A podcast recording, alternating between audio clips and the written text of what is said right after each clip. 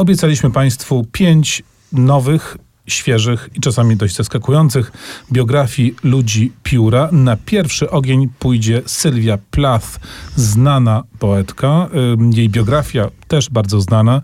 Zwłaszcza i dramatyczny finał. I sądząc po tytule, to właśnie dramatycznemu finałowi ta książka jest poświęcona. Ostatnie dni Sylwii Plath. Biografia autorstwa Karla Rollissona. E, jest to dziennikarz, mężczyzna, który już ma na koncie jedną biografię Sylwii Plath. Tu rzeczywiście takie zbliżenie, zbliżenie na, na, na ostatni i najtragiczniejszy okres w życiu Sylwii Plath. Najtragiczniejszy, ale jednocześnie najbardziej płodny. Ona tu tak naprawdę wkroczyła na wyżyny swoich twórczych i artystycznych e, e, możliwości, które e, niestety zostały dużo, dużo przedwcześnie przerwane. Sytuacja jest taka, że przez wiele, wiele, wiele lat rodzina Teda Hughesa, e, w tym jego demoniczna siostra, utrudniali za pomocą gruźb, prawników, ale też za pomocą fizycznego dostępu do spuścizny poplat powstanie sensownych biografii, które... Uwielbiamy takich krewnych, którzy po prostu warczą na wszystkich, którzy podchodzą do, do pism. To po prostu jest najlepszy gatunek.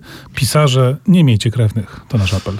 Tu oczywiście e, Ted Hughes się e, bał, że jego reputacja mm, na tym wszystkim ucierpi. On zresztą doprowadził do zniszczenia dzienników i części twórczości Sylwii Plath po jej śmierci. I w tej książce, no trzeba powiedzieć, że autor nie pozostawia na nim i na jego otoczeniu suchej e, nitki. Czy słusznie się bał? Słusznie się bał. Bardzo dużo tu jest nieciekawych kreatur.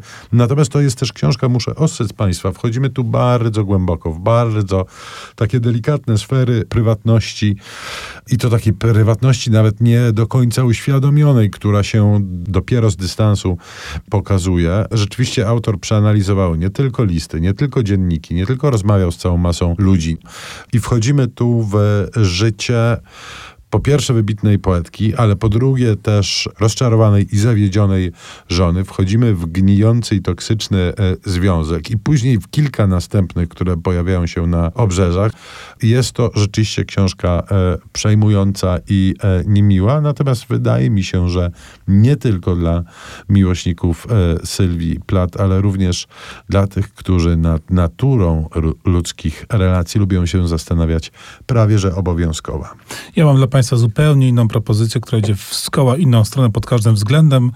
O ile Sylwia Plath jest dramatyczna i pogłębiona, to książka Aleksandra Kaczorowskiego, właśnie wznowiony praski elementarz, jest propozycją idącą wszerz, obejmującą całą wspaniałą grupę pisarzy. Wymieńmy tylko kilku. Franz Kafka, Jarosław Haszek, Karel Czapek, Jiří Weil, Bohumil Hrabal, Józef Szkworecki, jeszcze Kundera, Paweł, Havel i generalnie rzecz biorąc mamy komplet y, tych znakomitych czeskich pisarzy, w większości bardzo dobrze nam znanych, a jak nie, to dobry pretekst, żeby ich poznać.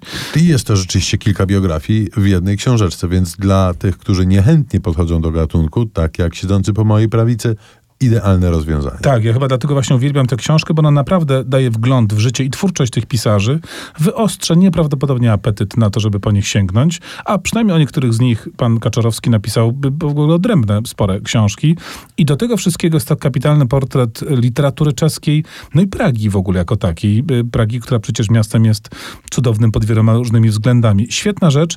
W ogóle trzeba to uczciwie powiedzieć i chyba, Szymon, się zgodzisz. Zasadniczo chyba nie czytaliśmy żadnej książki Aleksandra Kaczorowskiego, której byśmy nie polecali z wielką gorliwością. Czytałeś coś, co byś był nieprzekonany w jego wydaniu? Mm, to się jeszcze nie, e, no właśnie. nie wydarzyło i odpukajmy w niemalowane, żeby taki dzień nigdy nie nastał. Praski elementarz Aleksandra Kaczorowskiego, wznowiony dopiero co i to jest wznowienie poprawione, y, uzupełnione, wyszlifowane, więc warto po nie sięgnąć koniecznie. No dobrze, nim przejdziemy do kolejnych biografii literackich, to kapinka muzyki z biografii nieliterackiej, e, filmowej. E, Jan Kanty Pawluśkiewicz, kompozycja do filmu Papusza.